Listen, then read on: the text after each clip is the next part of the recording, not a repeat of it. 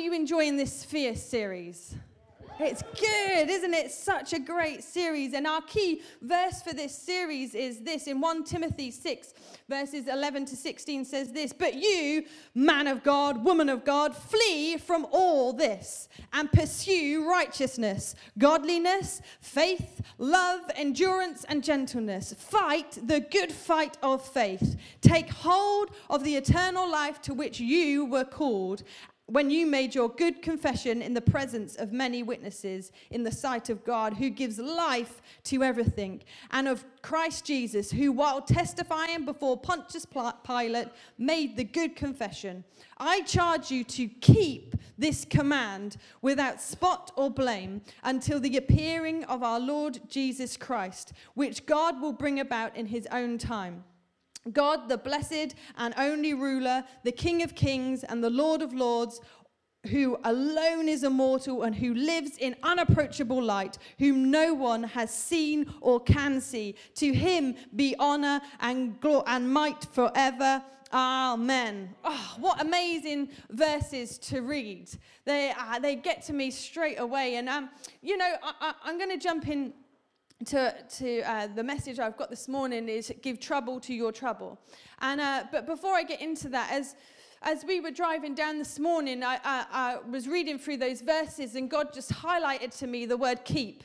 And I just want to honor some of the people in here this morning who perhaps have been here for years and years and years and years, and you have sowed your life into this church. You've just been present. You have been behind Pastor Mike, and you have been present in this community and, and the vision of this church. And I just want to honor you this morning. I felt like God would say, um, keep keeping. Keep hold of that confession. Keep hold of the thing to which God has brought you here um, in this moment and in this time. God loves the fact that you are standing firm. That it's no accident, it's no mistake. God is calling you again to keep hold to that to which God has called you. And, um, and you know, faithfulness will result in fruitfulness. I just want to say that this morning. Faithfulness will result in fruitfulness. It's an absolute fact. It says it in my Bible, therefore it must be true.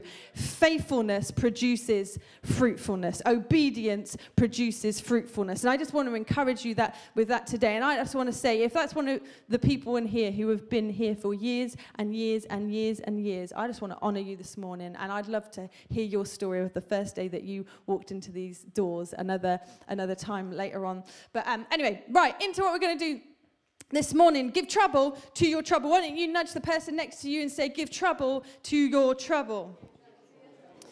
This is a series for anyone who has something to fight for. H- have you ever given in against your good judgment? Have you ever given in against your good judgment? So we are at the end of January now, and who um, who made a good confession at the beginning of the year? These are my resolutions. These are the things that I'm focused on. I am focused on that diet. I am focused on this. I am focused on that. And then you've given in against your better judgment. Yeah.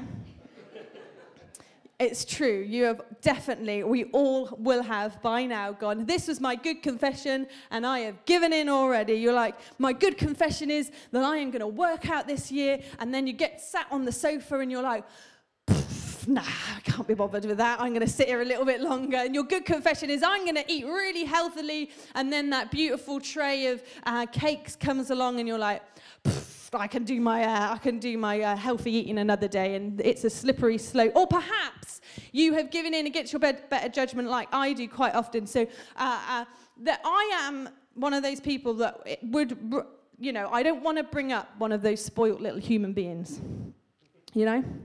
And uh, so, and and my good judgment is, no, you don't need that right now, Mayor Praise Daniels. No, you don't need that chocolate now, Mercy Ocean. You do not need those things right now. And my better judgment is, is I'm going to bring up good, healthy kids. But there is a particular whinge and a particular whine that if it is held for long enough, I will give in against my better judgment. I had two children in my bed when I woke up this morning. My better judgment is no, get in your own bed. You need to learn to sleep in your own bed. And I gave in against my better judgment because I cannot be bothered to put up with that whinge. You know what I'm talking about? Anybody else? There is a particular whinge, a particular pitch, and you're like, okay, do whatever you want. I don't care anymore. Uh, you all, all the parents in the room are like, no, I'm just going to judge you. You just, you just didn't do a good job. Uh, my, um, my parents, they, uh, uh, this is my dad, by the way, and uh, talking about faithfulness, this is a great man, a man of God, and, and he did something completely outrageous. He was the first in our family line to follow Jesus. And that's pretty amazing because it's easy for me. But for him, he had to deal with his aunts and uncles saying, well, a leopard never changes its spots and all that sort of stuff. And that's amazing. So if you're the first in your family this morning, I want to encourage you Faithfulness produces fruitfulness. Anyway, um, uh, my parents, they live on uh, a street, a row of um, semi detached houses, and a couple of doors down, there is uh, one of their neighbors has a dog. Their dog is called Frankie. Guess what kind of dog it is? A bulldog. A frankfurter. Oh no, sausage dog, absolutely. So uh, they have a dog, and um, we didn't know they had a dog until um, one summer, just after they'd moved in, and we're playing in their garden. They have a really nice garden, and I'm quite jealous of it. So I just take my kids there, and they can play in their garden and get their carpet all muddy. And um, and so uh, we were in the garden. It was summer. The paddling pool's out. We're going to have a barbecue later. It's a beautiful day, and there is just this sound from a couple of doors down, this constant yapping, this constant barking, and that literally for the whole summer, there was just this dog outside nearly all day, all hours, just going, literally hated being outside, and he would just bark and bark and bark until one day my mum loses it, and it was the best moment of my life. And my mum was like, Frankie! Like this, just loses it. Be quiet. And I was like, Mum, there is no way he can hear you. He is like three doors down. There is no way he can hear. But she absolutely lost it at this dog who was just yapping and yapping and yapping. Frankie would just not stop yapping till one day my mum was like, she's a very polite person, unlike my dad. No, she's a very very polite person, very, you know, well to do. And, um, and she was like, I'm going to do what the British would do. and um, so she went round and she knocked on the neighbour's house and she was like, Did you know that your dog is barking? All day and all night. Do you know that he's outside? And um, had this whole conversation and understood why he was outside and stuff. But my mum couldn't believe the fact that the neighbour didn't even realise the dog was barking and just and didn't care either way. And we'd spent the whole summer putting up with Frankie yapping and yapping. And I, I was thinking about Frankie and I thought about how our trouble we face in life sometimes is a lot like my mum's neighbour Frankie. And I wonder if trouble has been barking in your life, in the garden of your life, for so long now that you don't even hear the fact that the, the dog is barking. I wonder if trouble has been barking in your family's life and your neighbor's life and, and different areas that you find yourself in, and it's been barking for so long that you don't even hear it anymore. You've forgotten that the dog is outside barking, or maybe even worse than that, just like the neighbor responded to my mum, the neighbor just let the dog in and the dog carried on barking. I wonder has trouble been barking in the life of your world, in the garden of your life? And it's been barking and barking and barking, and you've forgotten that you can tell the dog to be quiet. In my, uh, for my mum, it was really clear and relentless that the dog was barking. But perhaps some of us are more like my mum's neighbour and uh, actually have forgotten that you have a dog outside. You've forgotten that you're even in a fight. Have you? Is your fight a forgotten fight? We've called this series Fierce and getting fierce about the things of God. And we've all got stuff that we have to fight for in God and for God. And, and, um, and I wonder if you've forgotten that you're in a fight. I wonder if there's some things that are bubbling underneath the surface that we've become so accustomed to that we've forgotten to even bother with. And we're fighting a forgotten fight. Uh, 1 Timothy makes it really clear, doesn't he? We are in a fight. We're definitely in a fight. He says, fight the good fight of faith. This is Paul talking to Timothy, and he's saying, Come on, you're about to go into the lion's den, really. He's sending them to a church that's really dysfunctional, and you need to help uh, put it all back together. And he's sending them into this place, and he's saying, Come on, fight the good fight. Don't give in to the yappy dog that lives next door. Fight the good fight. But we've become so jaded, we don't even hear it anymore. We've lived with trouble for so long that we've completely forgotten the need to contend for others. Because we've become so jaded with the dog who is barking next door. And um, uh, it's, it's odd for us, isn't it? Especially in our British culture to talk about fighting and fighting talk of fight the good fight of faith. And uh, uh, it throws me back to. Um, Christmas time, can you? That feels like an absolute age ago, doesn't it? Christmas time. And at Christmas time, we celebrate Jesus, don't we? And we celebrate the fact that he was born, and we, th- we have this beautiful picture of a baby Jesus, meek and mild. And, and we quote these scriptures like Mighty God, Wonderful Counselor, Prince of Peace. And we, and we, we dis- declare these beautiful words, which are absolutely true, and Jesus is the Prince of Peace. But the Prince of Peace was also the person who went into the temple and turned all the tables up. Peace looked like turning tables up. Peace also looked like um, confronting Pharisees and being really sharp with his words. Peace also, he also looked like walking down these barbaric streets after he'd been whipped and beaten and walked all the way up down the Via Dolorosa and, and up to Skull Hill, where he was then put to death in the most horrific way ever. That's what peace looked like. Peace looked like a broken body. Peace looked like all those things too. So when we're talking about fighting talk and we talk about this Prince of Peace too, and we're trying to reconcile these two words, well, peace did those things. Peace knew that in order to have peace, I have to fight for peace. And that's our response too. And as we, we're wrapping up this series, we've got to remember that we have the whole of our lives to be in this fight for. Fight the good fight of faith.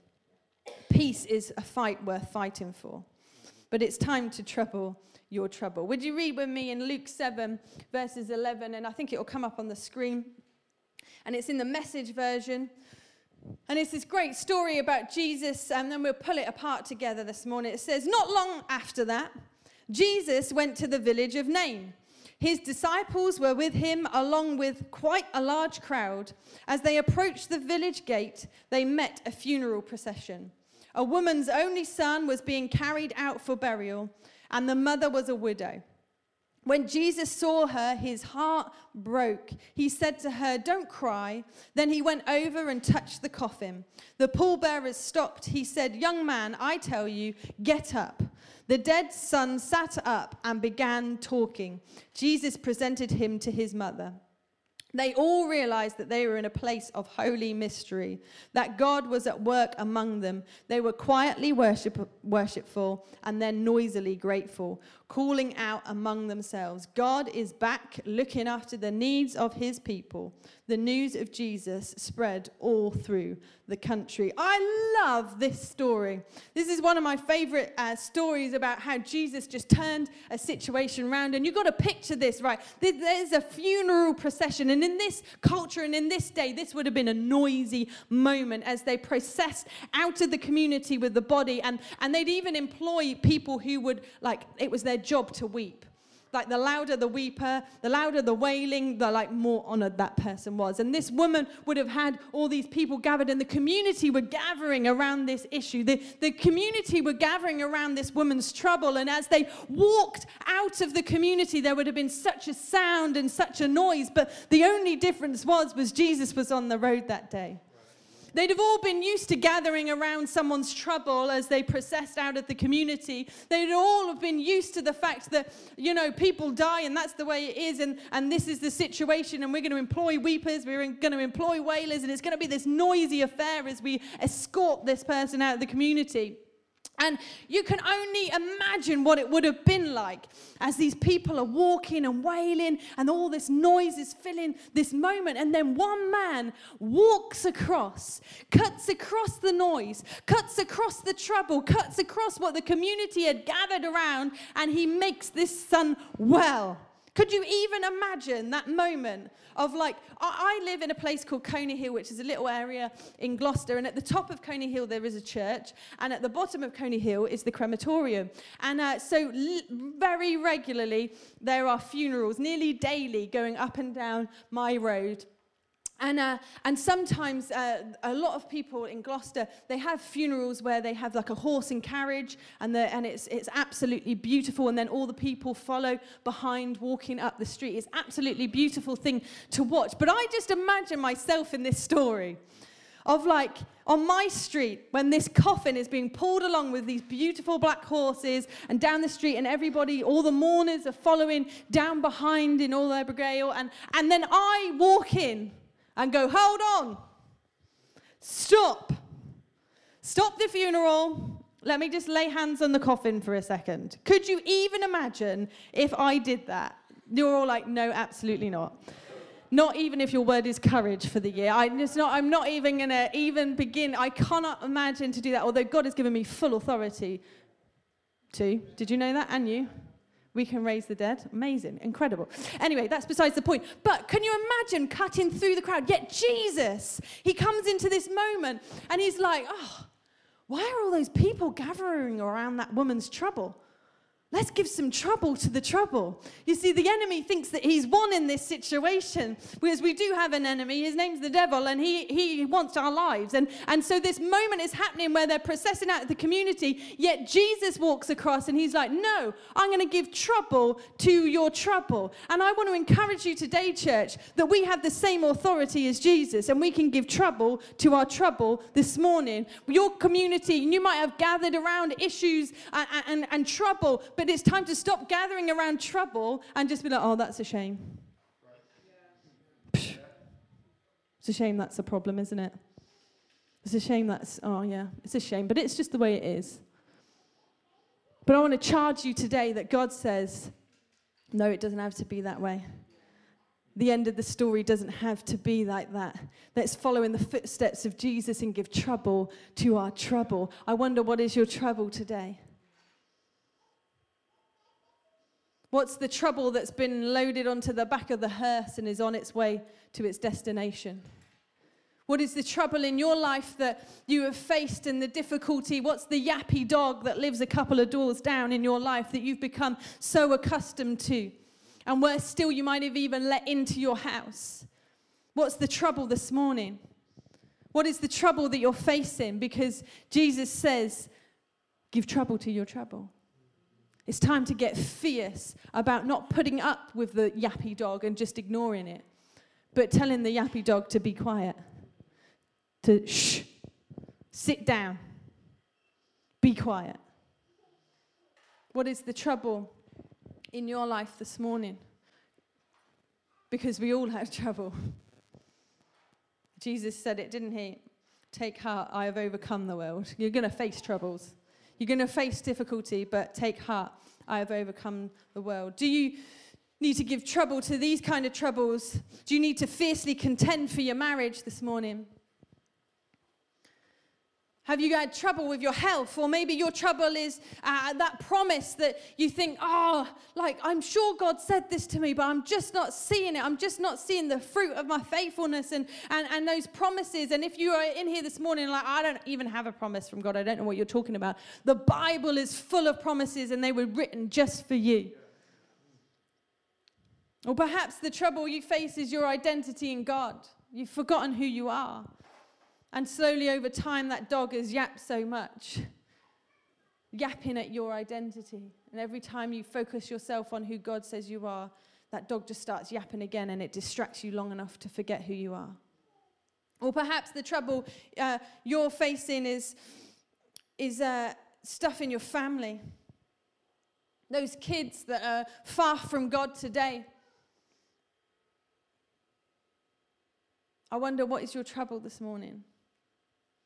Whether it's sickness or whether it's stuff going on in your marriage and in your home, whether it's that job that you keep applying for and you don't get, whether, whether it's the fact that you, the finances just never add up in your house and you can't make it work and, and you don't know what to do anymore. Maybe it's that addiction that you have. Maybe it's, maybe it's those things that are just bubbling under the surface and you don't know what to do with them, but trouble is definitely barking and it's been yapping so long that you've forgotten it's there. But I want to encourage you this morning that today is a day when you get to say, I'm going to give trouble to my trouble. I'm going to give trouble to my trouble. I wonder, what is your trouble this morning? What's the forgotten fight that you've been living with? Because God is calling you to give trouble to your trouble this morning. No more shrugged sh- shoulders. No more putting up with the procession. What does your trouble look like this morning? You know, I think that giving trouble to your trouble looks like this choosing joy. Choosing joy when everything's kind of going wrong. And, and you know, you do get cho- joy is a choice because it's a fruit of the Spirit. So, therefore, if you are found in Jesus and you've been filled with the Spirit of God, you have joy, and it's your choice to whether or not you use it or not. Like, for example, I have perfume at home on the side, and um, it's my choice. I own it, I fully own it. It's my perfume, but it's my choice whether I put it on or not. So, joy belongs to you. Joy is a choice. And I know for a fact how awful it is when you have to get up every morning and everything about your life looks awful everything about the detail of your life looks awful. There was a stage in my life when um, sickness was a daily thing, where my finances were less, were just horrific, and it was petrifying every time I got a letter through the post, and I didn't know what to do. And my kids were not okay, and all of these things were happening all at the same time. And I was like, I don't know what to do anymore. The last thing that's holding on is my marriage, but who knows? I know what it's like to cho- choose joy every day and declare the goodness of God. I, I, think that uh, giving trouble to your trouble also looks like choosing community. Choosing the people that you do your life with. You should not be doing life alone. You should have people around you who are encouraging you. You know, when in those moments, in that moment I'm talking about in particular, there was two of my friends, Amy and Amy, and I knew that I could text them anytime and they'd be like, right, th- let's get on this. We're going to pray. We're going to come round. We're going to cook. We're going to clean. Whatever it takes, I'd be able to message them because we need to have this core of people that surround us, that uphold us, that, that say, come on, you can do this. Jesus did this. Jesus had his core, didn't he? He had John and Peter and James, and they were the people that would just go, It's okay, we'll come in closer, we'll uphold you. We're not going to talk about your secrets and the difficult things you're going through, but we're going to say, We're in it with you. We're not going to do it for you, but we're in it with you. And that's just so healthy. Don't do life alone. And then another way that we give trouble to our trouble is fixing our eyes on Jesus first. What does he say? Seek first the kingdom of God, and all these things will be added unto you. I want to encourage you this morning that you cannot fix your kids.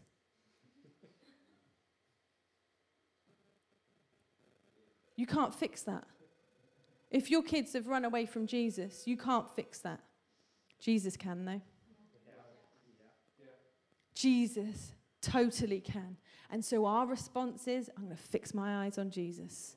I'm going to take my eyes off that problem. I'm going to fix my eyes on Jesus, the author and the perfecter of my faith. And I'm going to fix my eyes on him. And as I fix my eyes on him, all these other things will be added unto me. That's what we're supposed to do because you're not supposed to have victory. He is supposed to have victory in you and through you and all the people that belong to you. That's the way it works. When we fix our eyes on Jesus, he does the hard work for you, he does the hard graft for you. I want to encourage someone today. His arm is not too short to save you.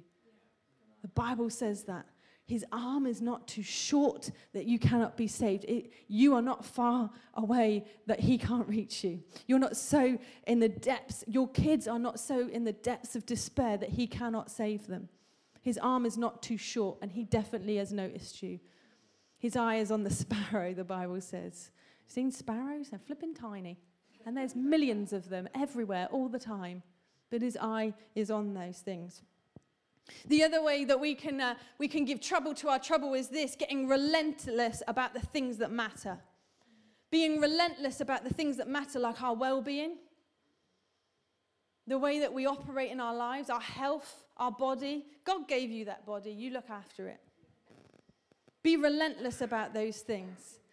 Give trouble to those areas. I am what um, people describe as skinny fat.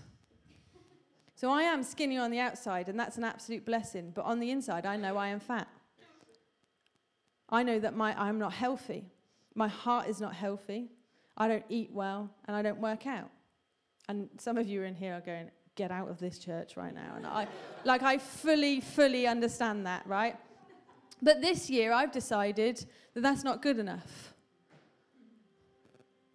I may be blessed to be skinny, but God has given me this body, and I'm going to look after it.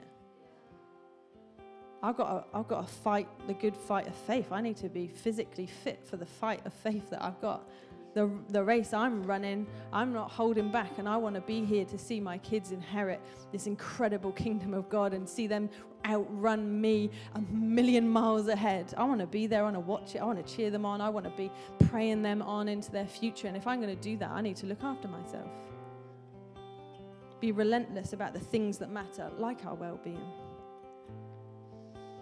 And the last thing, I think giving trouble to our trouble this year looks like this. Praising over our problems praising over our problems and declaring God's goodness over the things that we face, declaring God's goodness over our situations, no matter how large and how frightening and how difficult they are. I'm going to praise over my problems. I'm going to declare His goodness, even though I don't feel it right now. I'm going to declare His goodness, though I don't understand how He's working right here. I'm going to praise Him over my problems. I'm going to declare that He is good, and I, I don't know what's happening right now, God. I don't understand it. I don't know how to fix it. I don't know how to do this today. But God, you are God and I am not, and that's okay. Because He is wonderful counselor, mighty God.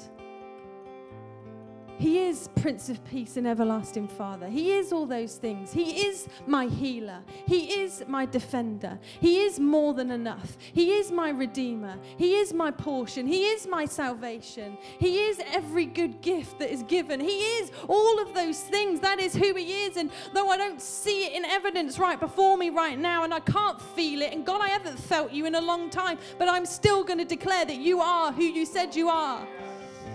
There, I, there is no mistaking what his word says.